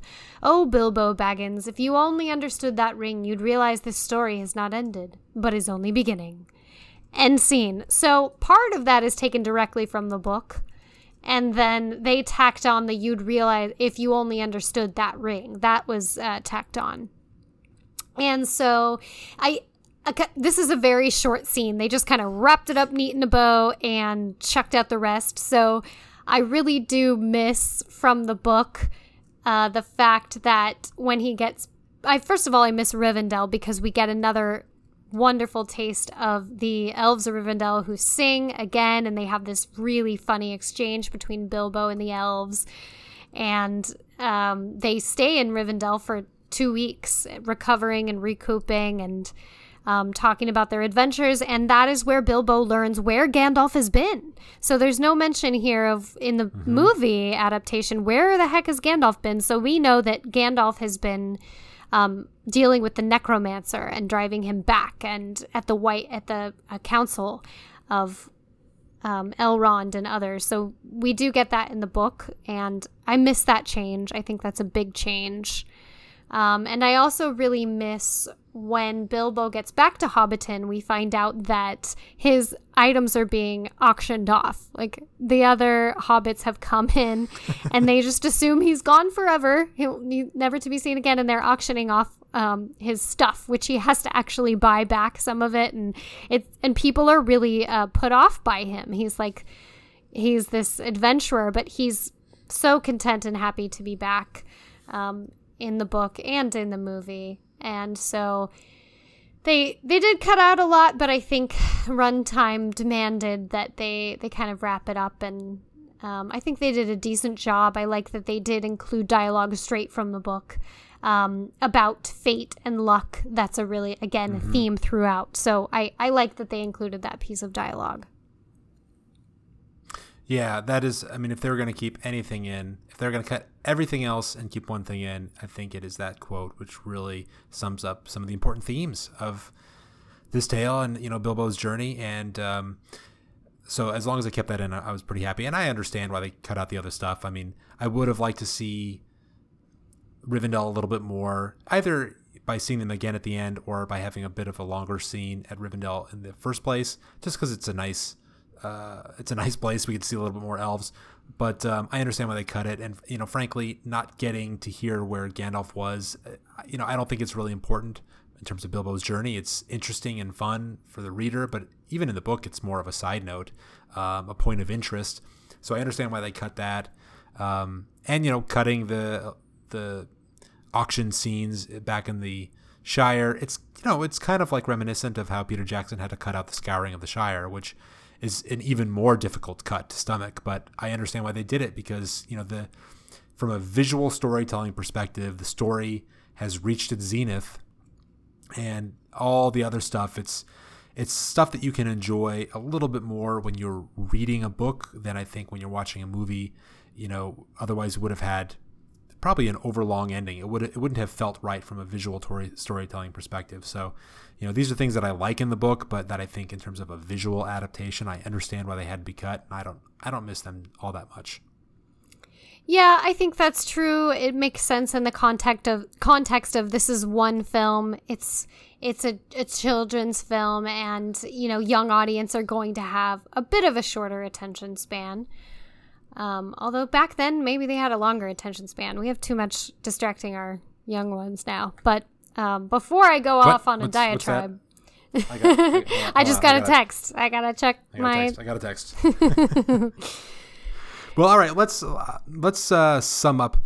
What are let's do our best changes, worst changes, best song adaptation. These are the things that we want to sort of sum up. So, Jen, give me your um, all the changes from the book to the movie that you thought worked out well, that you thought were good changes?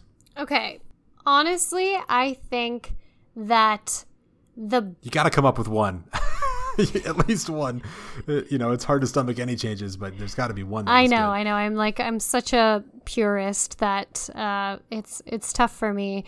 But I think adapting the poems, even some of the poems that weren't meant to be in song form, um, I think adapting all of those poems into song form was probably the best change for me. So making sure that all of these um, poems were sung for me that was that was a really good change. Uh, I like that. I like the music throughout. Um, the worst change for me, I really miss Beorn. I hope I'm saying his name mm. right, but the character of Beorn is so important in the book and so interesting. He's this he's this skin changer. So he's able to change from human form to bear form. And he Rawr. yeah, and he's important in in the Battle of Five Armies, but he's also really important in that he um, shelters the dwarves and feeds them and um, attacks, you know, the goblins on their behalf.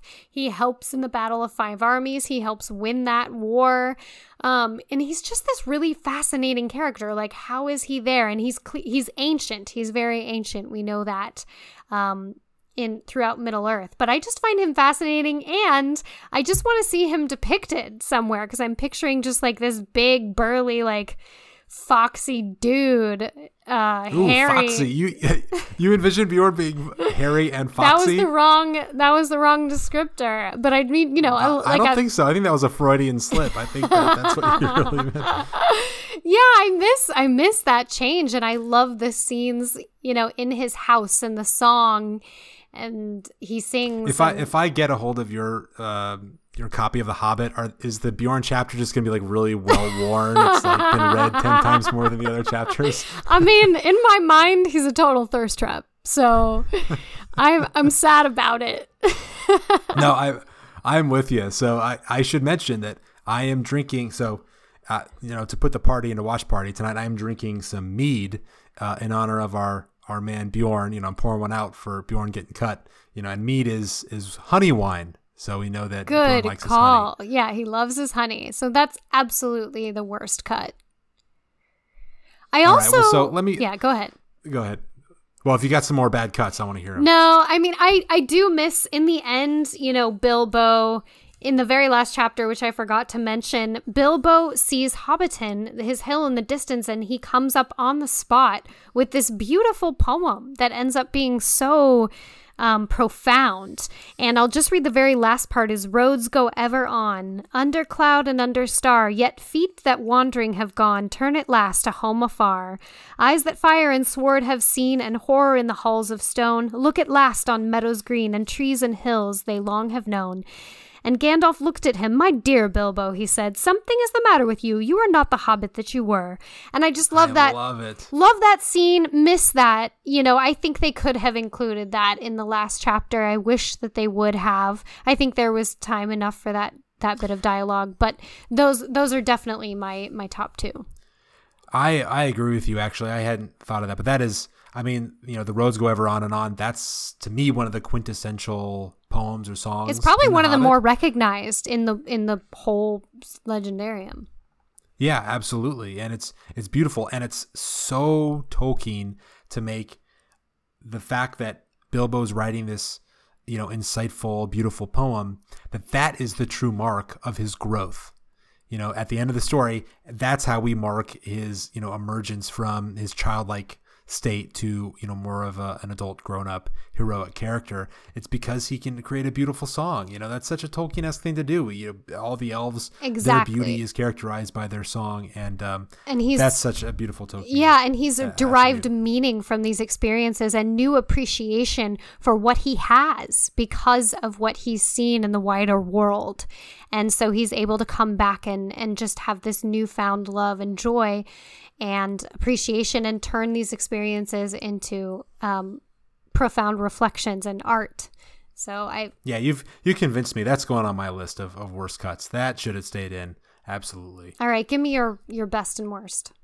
All right. So best change. Actually, my best change I think matches up with with yours. So you said um, you liked how they converted some of the poems into songs. Um, I liked how they turned one of the riddles in the riddle game with Gollum into this ethereal song sung by, sung by a disembodied voice. Cannot be smelled. It lies behind stars and under hills, and empty holes it fills. It I- cannot I- be seen, cannot be felt. it's creepy. creeping me out.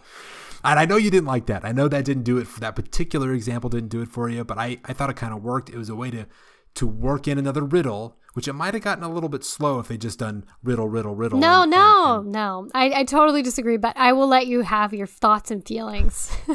I'll allow. I think it confused the viewer. You know, they're like, wait, what's happening? Are they still riddling? And there's ways to make that scene interesting, like make Gollum Yeah. move around, make him kind of chase him, have them interact physically. You know, I think there were a lot of other ways, but. But you know what? We agree to disagree. It was bound to happen on the podcast, Michael. It had to happen one time. Put it in the books. Put it in the books. On the third episode, you know, we we, we got We got pretty, pretty far, far. before we really dis- disagreed. Well, and just the melody of that theme that you just sang. I mean, sing it again. It's, it's haunting. It cannot be seen, cannot be felt. Can and I don't remember the rest. oh, how can you how can you not love that? It's that it's kind of eerie. Yeah, it's it's eerie. Um, but so I actually like that one. Worst changes. Um, you know, I mentioned this at the top of the last episode. I didn't like that Bilbo starts the journey by going with them willingly. I think that that misaligns his character arc. You know, it's important that he start as being as sort of an unwilling participant who's been pushed into it by Gandalf, um, because then his growth into a courageous hero is more significant. That's an important part of the hero's journey that he start at, by not being a willing hero. Um, so I didn't like that they changed that. I, I didn't like that he just quits on the battle like a huge punk. I mean, You know, I I can stomach his hobbitiness, but I do not like that they made him a legitimate coward, especially after he just argued with Thorin about being a coward. Didn't need to do that. I totally agree. Um, that is a really egregious, a really egregious change. Yes. and um, you know the the third one, which I, I'm not. There's a reason it's number three on my list. No Arkenstone.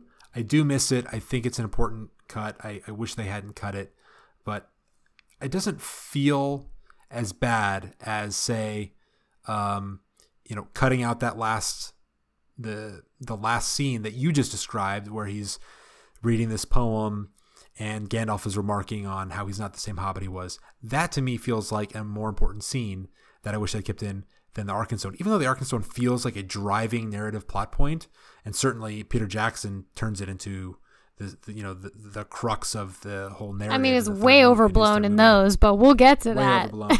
yeah, I you know it. Even though it's like important, somehow it doesn't feel that offensive. Not as offensive as some of the other stuff. So it's on my list, but I, I go back and forth about it. It doesn't feel as bad to me. Yeah, agreed. I have to agree overall. All right. Well, we're both musicians, so we're saving the most important question for last. Best song adaptation. Uh, you know, I think for me, the best song adaptation is sung by the elves uh, when they're approaching the dwarves are approaching Rivendell and the basically the elves are singing oh what are you doing and where are you going? Your ponies need shoeing. Something like that. I'm not getting the melody exactly right.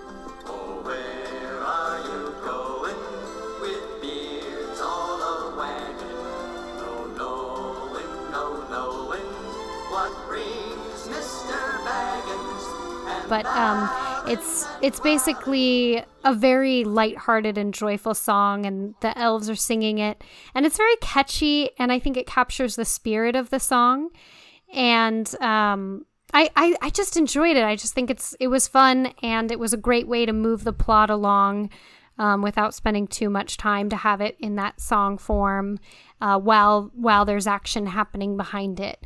So I, I think that was my favorite um, song adaptation. Just a catchy melody, lighthearted, strings abound, etc. Well, this is a record breaking episode because we have not one disagreement, but two disagreements. That is, in fact, my least favorite song adaptation. Oh, I- and I think it's actually more uh, a function of the fact that I I don't love the way the elves are depicted in The Hobbit, e- even in the book. Um, it just you know they're too silly. It's not those aren't the elves that I love. So I I never really get da- that down on the the elves in The Hobbit. So um, that might I don't be think coloring. they're silly. I think they're clever and playful. I think, I think they're, they're playful. I don't clever know and. It's, playful. it's silliness, man. It's it's good for kids. What's it's wrong with that? You can be dignified and silly. I think this is just a problem of you not being able to hold that they are just dynamic beings. I mean, all right, ha- are you familiar with On Fairy Stories, Tolkien's? If you're if no, if listeners out there have not read On Fairy Stories, Tolkien Tolkien's essay on fairy, that is a really foundational piece of literature, and it gets to the characters of elves and fairies, as they're called um, oh, in general, and they are dynamic and mysterious and playful yet wise. Like they're they're all different things. I don't know. I don't know, man. still doesn't This work for you. I'm not gonna win this one.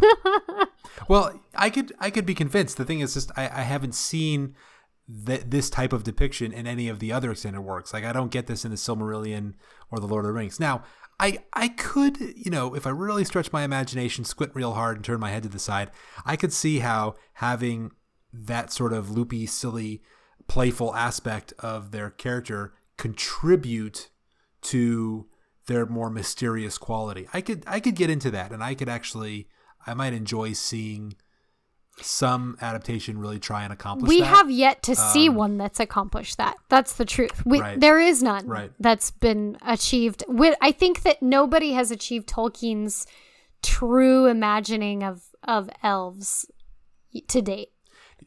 you you know what you were so right. I hadn't thought about that too deeply before, but you know, in the Lord of the Rings, of course, the elves are already fading. They're, so they're not primary actors. I mean, you know, it's really the first age and to a lesser extent the second age where the elves are the primary players and where their true story is is told. And um, so in the third age, we really don't get to see elves in their full glory. Of course, we see some great stuff with Galadriel and some great stuff with Elrond, but um, we're, we're not getting really the elves story. We're getting other folks' story in which elves play a part. Um, and so we really haven't had an opportunity to see elves depicted in their their full mysterious beauty. Um, and I wonder if maybe we might get that in Oh. this Amazon Prime show. We're hoping and praying, folks. Hoping and praying. So um, I guess I'll give you my favorite song adaptation, and I have a feeling that uh, well, we'll just see how you react. My favorite song adaptation is "Down, Down the Goblin Town."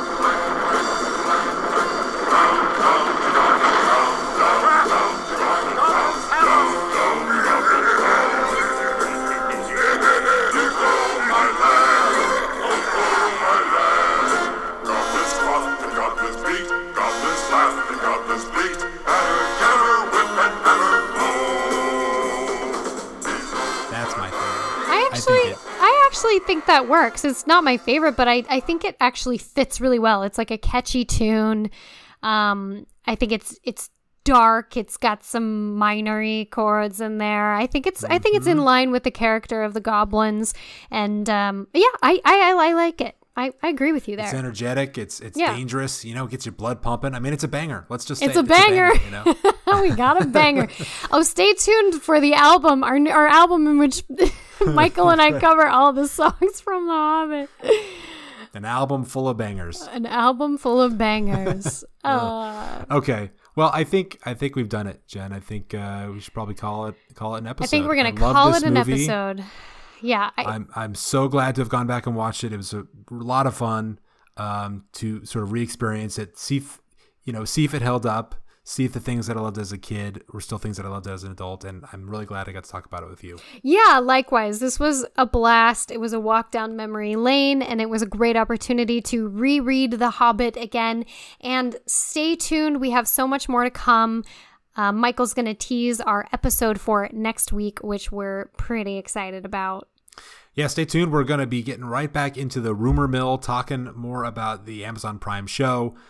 Um, you know, the specul we're we're pulling into speculation station. Okay, we're, we're hopping, on, hopping on the train. Yeah, and um, we're going to be focusing on the Blue Wizards. So true Tolkien fans will know that the Blue Wizards are enigmatic, unknown, a mystery, and they might just be making an appearance. So we're going to be talking all about them. We're going to be going helms deep into the Blue Wizards next week. So come back, check it out. Stay tuned. Well, farewell, friends, and may the wind under your wings bear you where the sun sails and the moon walks. Until next time. is what lies ahead. Today and tomorrow are yet to be said. Rematch, rematch, Rematch. All right, we're having a rematch because last time um, this guy over here pulled from the wider legendarium, and I thought we were just going Hobbit because we had just read the Don't Hobbit. So he make cheated. He cheated.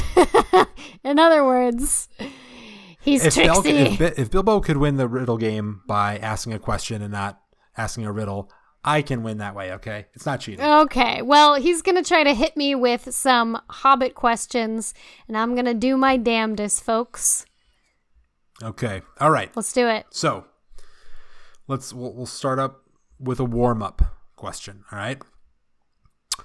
What? So the skin changer Beorn, as the dwarves approach his dwelling, they walk through his fields. He's a bit of a farmer of sorts. What does he cultivate? Corn? Oh, Oh no! What is it? He has bees. Oh. Okay, I'm I'm gonna give it to you because that's right. He's got a, a basically a bee farm. He has a bunch of bees, um, and cultivates bees. But you. I thought I was thinking of crops. Crops. Like, what is he farming? yeah, that was probably a misleading. Yeah, I knew he had question. bees. I knew he had bees. Okay. But I said cultivate. I, so I actually I was thought about thinking what about word to use. growing. Okay. All right. See, yeah, it's, you're tricky. You're a tricky one. All right, you, all right. Give me the next one. No, you get that one. You get that Okay, one. all right. I, I think you get I'll that take one. it. Okay. So, all right, in the Battle of the Five Armies, in the book, name the five armies being referred to. Oh my gosh. Okay. The Dain, the cousin of um, you know, all the dwarves, the iron the dwarves in the Iron Mountains. That's one. Um And you don't need to name the, the individual actors, but just like the the races. okay, the elves are there. The men are there of Lake Town. The eagles and of course our our band of dwarves. And the oh, the orcs and the the orcs and the goblins and stuff. Yeah. Eh, What? I tricked you.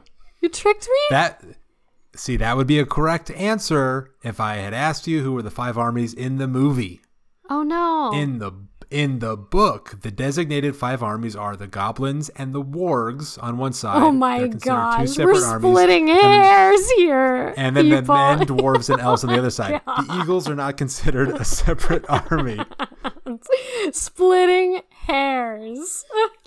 All right, Just, just a little change. I gotta redeem myself. Time to redeem myself. Hit me with the third right. question. Okay. I have a hunch you're going to get this one. In the battle of the five armies, Bolg, the leader of the goblins, was slain. Who was he slain by? Thorin Oakenshield.